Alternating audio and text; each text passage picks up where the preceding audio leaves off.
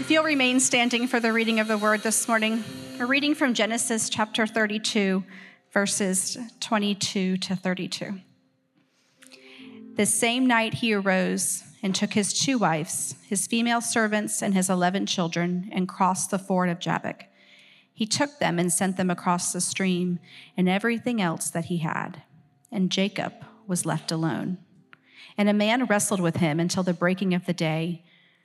When the man saw that he did not prevail against Jacob, he touched his hip socket, and Jacob's hip was put out of joint as he wrestled with him. Then he said, Let me go, for the day has broken.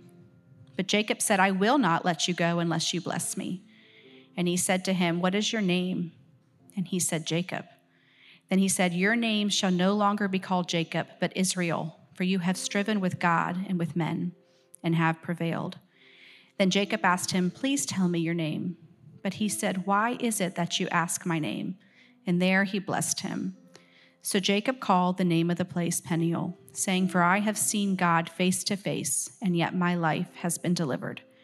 The sun rose upon him as he passed Peniel, limping because of his hip.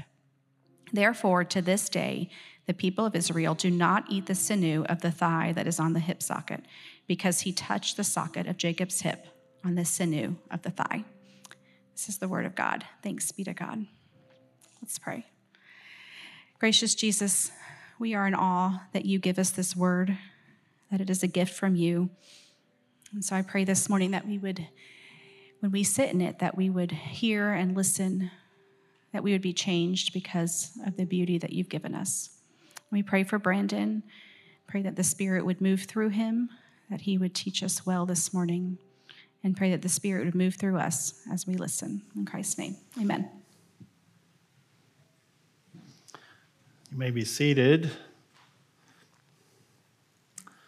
When uh, our church was younger, we had uh, partnered with Mission to the World in uh, La Ceiba, Honduras. And o- over a couple of two years, I led a couple of teams uh, on mission trips where we traveled to La Ceiba and we served in the community there. So, visiting a, a developing nation, it can be kind of eye opening for uh, an American.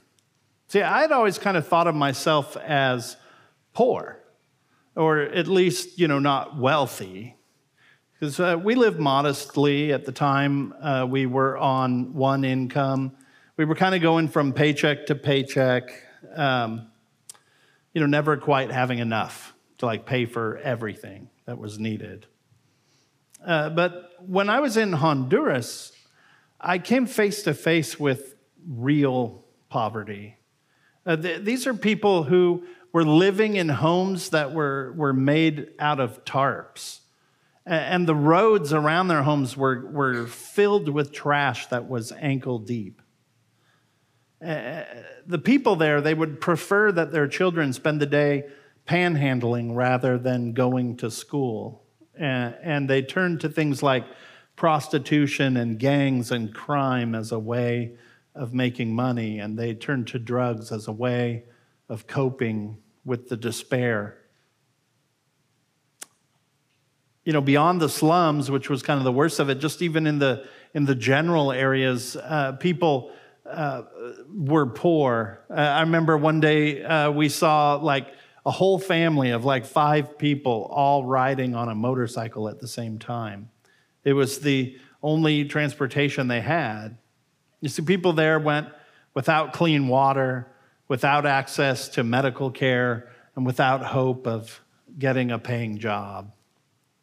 Now, this isn't a missions message, so, you know, just I will say this uh, when I was there, I saw God moving. Uh, God is alive in such places, and He's drawing people to Himself, and He's building His church and His kingdom there, and He's providing for His people in extraordinary ways in the midst of uh, the worst of circumstances.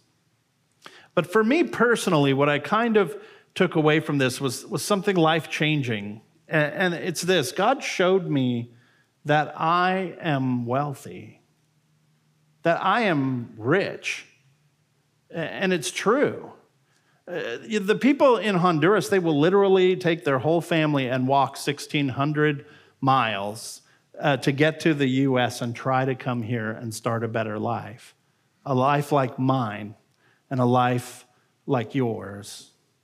And the reality is, if, if you have access to clean water and plenty of food and electricity and a vehicle and health care and shoes, then you are better off than millions and millions of people around the world. By any objective standard, just, just about everyone in this room is wealthy, and some of us extremely so. And this was an important revelation for me because uh, not because I'm called to the mission field and I need to move to Honduras. Uh, that's not. Uh, God has specifically called me here in Lawrenceville, and, and I'm clear on that. But it was important for me to understand that I am rich because the Bible has some very specific guidance for the wealthy that I used to ignore because I thought it didn't apply to me. Let me read you a couple of them. Jesus says this in Matthew 19 uh, Truly I say to you, only with difficulty will a rich person enter the kingdom of heaven. Again, I tell you, it is easier for a camel to go through the eye of a needle than for a rich person to enter the kingdom of God. And the Apostle Paul wrote in 1 Timothy 6 As for the rich in this present age, Charge them not to be haughty, nor to set their hopes on the uncertainty of riches, but on God, who richly provides us with everything to enjoy. They are to do good, to be rich in good works, to be generous and ready to share, thus storing up treasure for themselves as a good foundation for the future, so they may take hold of that which is truly life. Now, in the past, I would encounter these verses and I would say, Whew, thank goodness I'm not rich. Those, I don't have to worry about that. But now I realize that the blessing that God has given me as, you know, a middle class American, it comes with a few caveats. See, if we're all rich people, then we kind of have to ask ourselves a very challenging question, which is this have I truly entered the kingdom of heaven? Have I somehow managed to squeeze my camel's body through the eye of a needle? Have I set my hopes on something more certain than my riches and taken hold of that which is truly life? Last week, we talked a bit about the everyday persecution that we should expect as as followers of Jesus. We talked about how Jesus calls us to do the impossible so that we must rely upon him. And in today's passage, we're going to see that this is kind of the second part of an overall message of how God does the impossible in our lives. It is, of course, impossible for a camel to fit through the eye of a needle. But do you remember the context of, of that verse? Rich man had come to Jesus and said, Hey, I want to follow you. And Jesus said, Go and sell all that you have, then come follow me. And the man, seeing that the cost was too high, he went away saddened. Why is it difficult for rich people, you know, like us? Why, why is it difficult for us to enter the kingdom of heaven? It's not because the rich are more evil than poor people.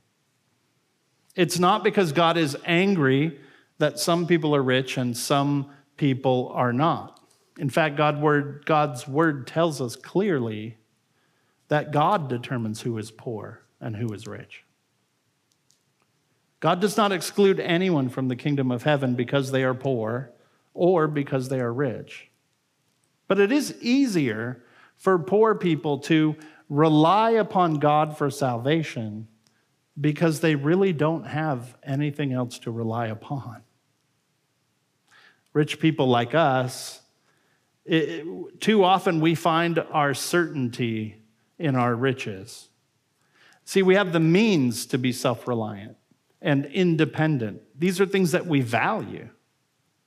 And if you're at all like me, far, far too often we don't even think about our need to be dependent on God until our sense of livelihood is somehow threatened. Our passage this morning is it's about Jacob. He's right on the edge of the promised land. He's about to enter in. And I think we're going to see that it's parallel to our own entering in to the kingdom of heaven. And what I want to do this, this morning is, is take a look at the story and make sure we kind of understand what is actually happening in the life of Jacob.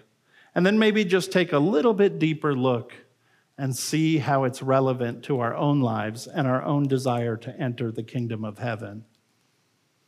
Our big idea today it's uh, before self-reliant people can enter the kingdom of heaven, they need to become people who rely solely on God.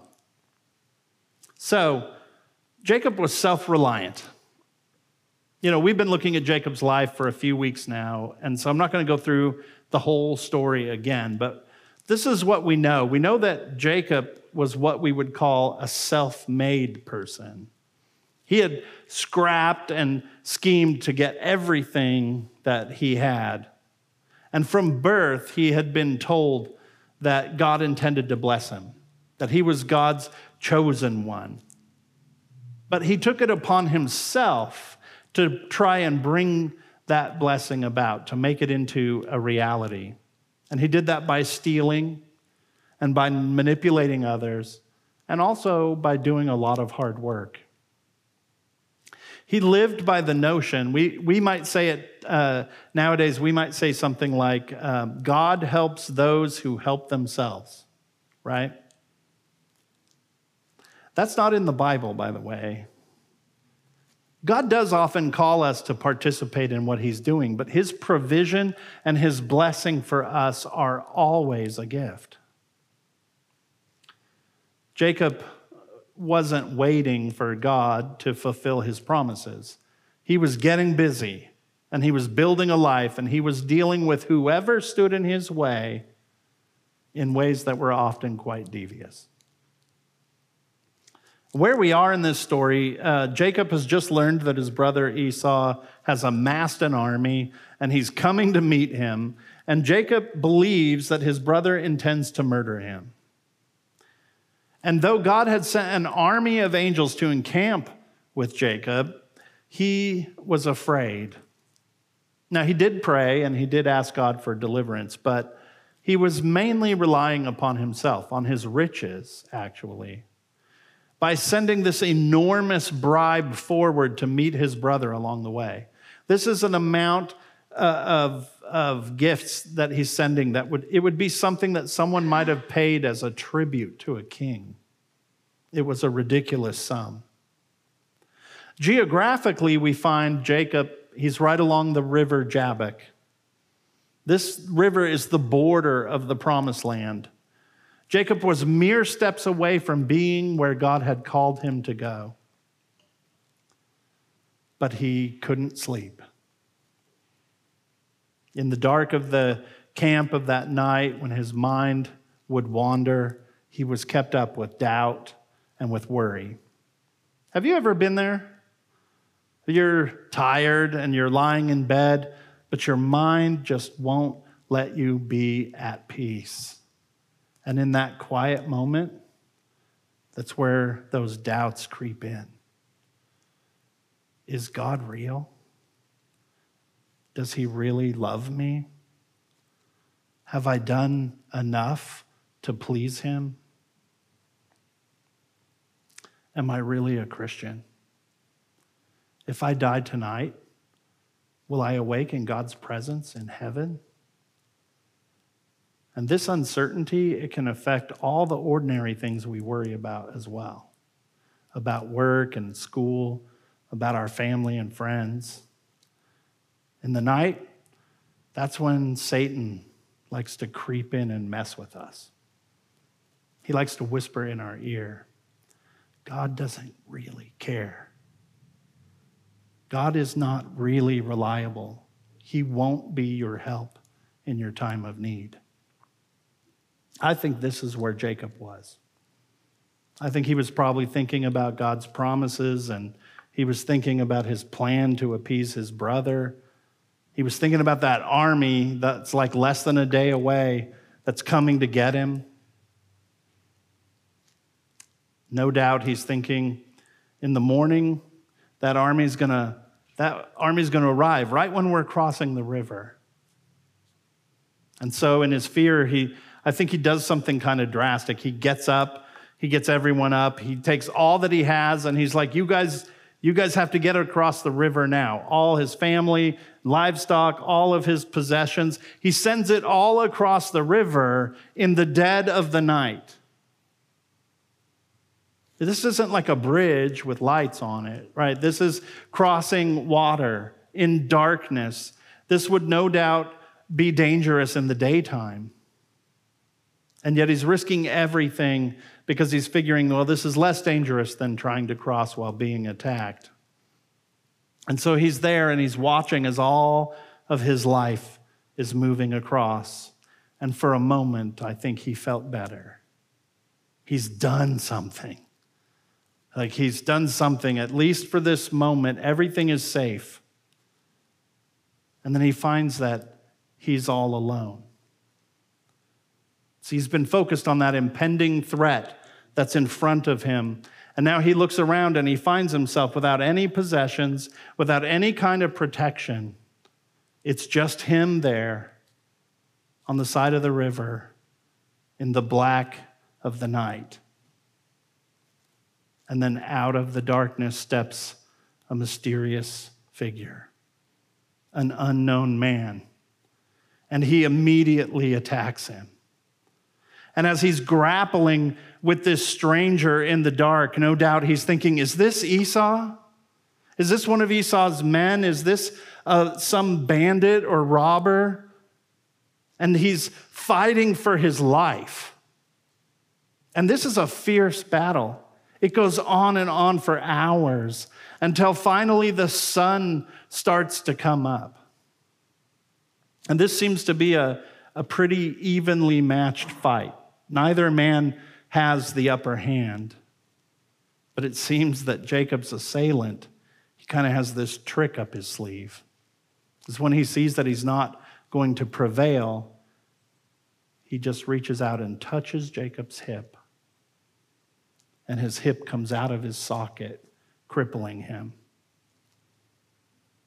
In that moment, I think that Jacob really begins to understand what's happening. He's like, whoa, this is not Esau. This is not some stranger. I'm wrestling with someone who is supernatural. And so Jacob does a curious thing. He grabs hold of him even tighter. Even though he knows, like, the, the, it's over. I can't win this fight now that my hip is, is gone. He just won't let go. And he forces the mystery man finally to speak and he says, Let me go, for the day has broken. Now, I read a lot of, a lot of commentary about this this week. There's, this statement uh, has created all kinds of strange debate among biblical scholars. See, now there's some scholars, uh, you know, there's people who study the Bible, you know, and they don't actually believe it's true. And, and the people who think like this is fiction, they, they think that, that this little statement is evidence that Jacob was maybe battling a wood sprite or some kind of a river god, right? And then if the sun came up, they would be harmed. And so, so time was short for them. Now, some of the Christian scholars, the people who think this stuff is true, they say, like, hey, this is God that he's wrestling. And God knows that if the sun comes up and Jacob sees his face, then he will surely die. But other Christian scholars, uh, these are the really good ones. I can tell because they agree with me. they think that this man is God, but, but really, he, this is what he's saying. Hey, we've kind of been doing this for a little while. And Esau's just over the hill, right? So um, let's just call it a draw. Let's just be done. But Jacob, he's holding on, right? He's not, he's refusing to stop. And now he's like demanding a blessing. Now, maybe this is just because he's stubborn, and this is how Jacob has always been, try, trying to get something in every situation. But there is some evidence that there were, there were ancient stories in the time of Jacob, stories about mortals, you know, human beings who would challenge uh, the supernatural beings and then uh, demand some kind of blessing from them. I don't know what he was thinking. Um, but what's important is that Jacob realized, realizes that whoever he's wrestling is his superior. See, blessings come from God, or blessings come from a matriarch or, or a patriarch or somebody who is in some position of authority. And so it, I think it's important that we understand in this moment, Jacob is to some extent humbled, but he's not yet ready. The, the man is not yet ready to give him a blessing, but I, I think maybe he sees that Jacob is not yet ready to receive a blessing. So instead of doing that, he asks him a question. He says, What is your name? What a, what a weird moment for introductions, right? It's a little bit of a strange time for small talk. So, what's your name? How often do you come to Jabbok? Where'd you learn that wicked pile driver wrestling move? Seriously, why is God asking Jacob his name? He knows his name.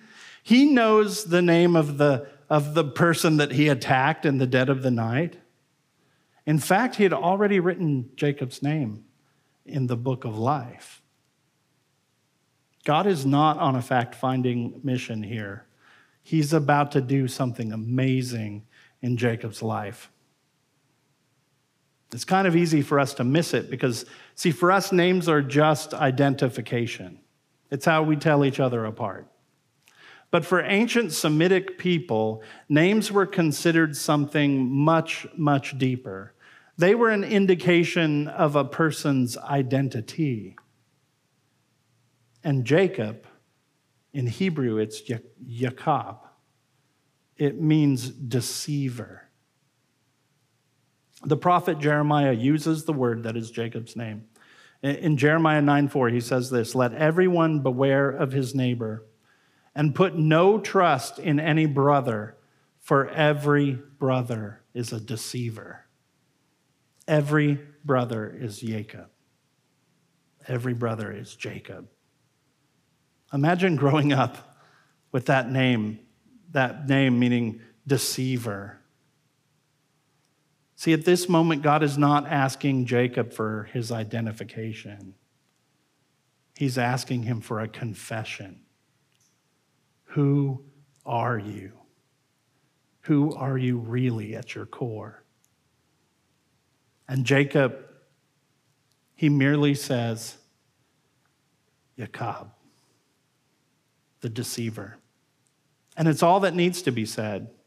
I am a man who cheated my brother and deceived my father and my uncle.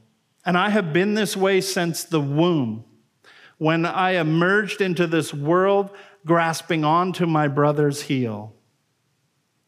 Even now, I have this scheme in motion to bribe my brother. I am Jacob, the deceiver, and though I'm not worthy, to be in your presence. You attacked me, and so I'm not letting go. You know, around here, we sometimes ask people a strange question, and, and you know, it's not a theologically sound question. But we say, like, what would you say if you got to heaven and Jesus stood there at the gate and asked, Why should I let you in? You know, we ask this question because the answer tells us like what you believe about salvation and how it works. But what if you got to heaven's gate and Jesus came out and wrestled you to the ground. And he said to you, What is your name? What would you say? If you had to choose just a word or two to say who you really are at your core, what talent or, or, or possession or, or treasure or trait or sin or defect of character or idol, what is it that you tend to put your certainty in? What would you say to Jesus?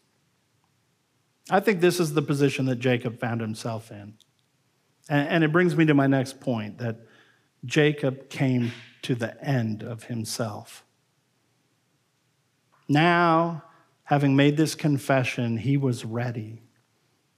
And the man, the man tells him, You are no longer Jacob.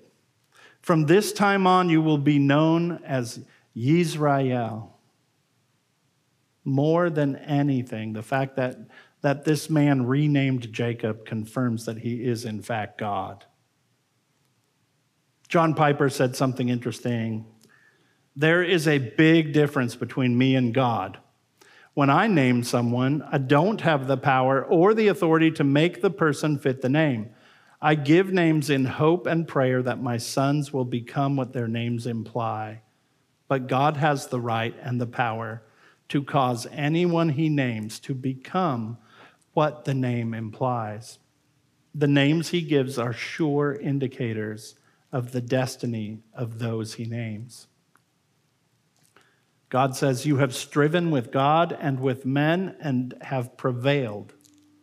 This is the reason he gives for why he chose the name Israel, which means God strives. The blessing is not so much that Jacob no longer has to be known as Jacob. He no longer has to be known as the deceiver. The blessing is that God has given him a whole new destiny. He's a new man, he's a new creation. The life of Jacob the deceiver has come to the end. And now begins the life of Israel, one who strives with God. And so Jacob names this place, he names it Peniel or Penuel which means the face of God. Because, you know, he wanted to remember that this was where he had, uh, he said, seen God face to face, and yet my life has been delivered. I think here we're seeing some evidence that, that there's a new faith inside of Jacob. He sees his deliverance. He knows now that his prayer has indeed been answered. Next week, Ryan's going to preach about when Esau and Jacob come together, and, and we'll see Jacob is no longer hiding in the back, looking for a way out, cowering in fear. No, he approaches his brother boldly and confidently, with the confidence of one who has put their trust in the Lord. Jacob had, from before he was born, been the chosen one of God. And yet, as Jacob, he tried to seize that blessing in his own strength by deceit and manipulation. But now, as Israel, he simply receives it as a blessing from God, as a free gift. His new name is a constant reminder of the plan that God has for him this plan to become a nation. And his permanent disability is a constant, albeit painful, reminder that when he met God face to face, he finally found someone that he could not overpower in his own strength. Jacob, the deceiver, found that God quite literally stood in his way of him entering the promised land. Israel, the one who strives with God, is welcomed into the promised land with God's blessing. And so we see that every brother and sister is Jacob. My friends, if, if you are striving in your, in your own strength, in the certainty of your riches, then you should have every expectation that that the Lord Jesus will be standing in your way, barring the path to the kingdom of heaven. Because we're just like Jacob. And it's only when we get to the end of ourselves that we can finally enter in and rest in the free gift that is God's grace and mercy. Jesus said in his own words, Luke 13, someone had asked him, uh, uh, Lord, will those who are saved be few? And this is what Jesus said to them Strive to enter the narrow door. For many, I tell you, will seek to enter and will not be able. When once the master of the house has risen and shut the door, you begin to stand outside and to knock at the door, saying, Lord, open to us. Then he will answer you, I do not know where you come from. Then you will begin to say, We ate and drank in your presence, and you taught in our streets. But he will say, I tell you, I do not know where you come from. Depart from me, you workers of evil. In that place there will be weeping and gnashing of teeth when you see Abraham and Isaac and Jacob and all the prophets in the kingdom of God, but you yourselves cast out. And people will come from the east and the west and the north and the south and recline at table in the kingdom of God. And behold, some are last who will be first, and some are first who will be last. This is the upside down kingdom of Jesus, right? But what does he mean by that narrow door? So we think about the narrow door, and it brings to mind the narrow path. That we think about, uh, like we say, we got to stay on the straight and narrow. You know, as long as as I'm good enough, if I don't veer too much to the right, I don't veer too much to the left, then I'm going to be fine. Stop thinking like this. Stop thinking like this, Jacob. You deceive yourself into thinking you can earn your passage into the kingdom of heaven through your own works. I'm telling you, the narrow door, it's even more narrow than you think. There's only one way through the narrow door, and that is straight through Jesus. John 14, 6, Jesus said to him, I am the way and the truth and the life. No one comes to the Father except through me. In fact, it's even more narrow than that. Jesus said in John 10, Truly, truly, I say to you, I am the door of the sheep. All who came before me are thieves and robbers, but the sheep did not listen to them. I am the door. If anyone enters by me, he will be saved and will go in and out and find pasture. Jesus is the door. So I find it interesting that Jesus says that we have to strive to enter through the narrow door. So, which is it? Do we have to work hard or not? I think our passage today helps us see the answer. We have to strive for God's blessing like Jacob did. But unlike Jacob, we, we understand clearly what that ultimate blessing is it's Jesus himself. What do we do to be saved? Right? The Philippian jailer said, What do I have to do to be saved? And the answer was very simple believe in Jesus. That's it. So, so, so why does Jesus call this striving? Because even though it's simple, and even though it's completely free, it's so incredibly difficult to do, to rely on Jesus alone. Jesus alone, solus Christus. See, we have to be like Jacob. We have to grab hold of him and never let go.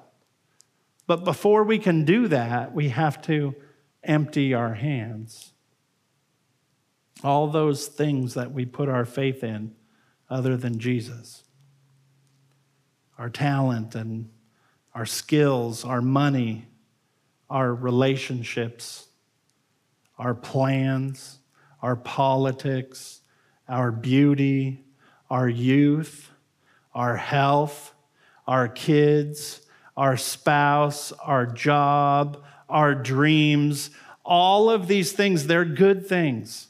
They're good and wonderful blessings from the Lord.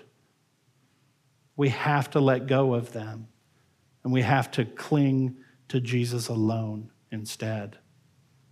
Like Jacob, who sent his whole life across the river, right? That's what we have to do. That's how we strive. It's simple, it's impossible. Did I mention? It's impossible. But remember last week, Jesus tells us that we should abide in him, right? Like, uh, like branches being grafted into a vine. Jesus says when we're in him, then we can do all things because with Jesus, all things are possible. So, Christian, what does this mean for you? We understand about the narrow gate. Well, our, our striving is to be constantly remembering. If you're like me, you daily go back to your riches. You have to be reminded again and again and again that there is no certainty there. This is how you abide in Him. You've got to read His Word until you know what it says. We've got to be in the Word so that we know what Christ has done for us. And, and then you've got to spend some time with that knowledge. It's, it's got to move from here to here. You've got to be able to consider it to be the truth. And then you kind of have to act on that by presenting your members to Him as instruments of righteousness and not of unrighteousness. And if this sounds familiar, it's because this is Romans 6. In fact, that's my challenge to you this week is read Romans 6. Read it and see, know, consider, present. This is how we appropriate the power of his Holy Spirit. This is how we abide in him. My prayer for all of us is that we will not let the wealth and the riches that we have been blessed with as Americans, that we will not let those become the thing that keep us from being able to fit through that narrow door. Lay it down and come on through. Let's pray. Heavenly Father, I am in awe of your word. I'm in awe of the, the plan that you had in Jacob's life the methods that you have employed, they're so personal. And Lord, I thank you that you, you, have, you have wrestled me to the ground a number of times in my life until I've come to the end of myself and I'm willing to say, It's you alone, Jesus. Lord, I, I pray that, that that would be the story of everyone in this room, that we came to the end of ourselves, that we came to realize that we cannot do it in our own strength, that we are in need of you to save us. And pray that in Jesus' name. Amen. Hey, Pastor Ryan here. We're so glad that you've tuned in with us and watched one of our online sermons. Our vision as a church is to live as the family of God, together proclaiming and demonstrating the gospel of grace to one another in our city. If you don't have a church home or you're looking for a church, we'd invite you to attend one of our in person worship gatherings so you can experience all that God has for us as a community of believers on mission.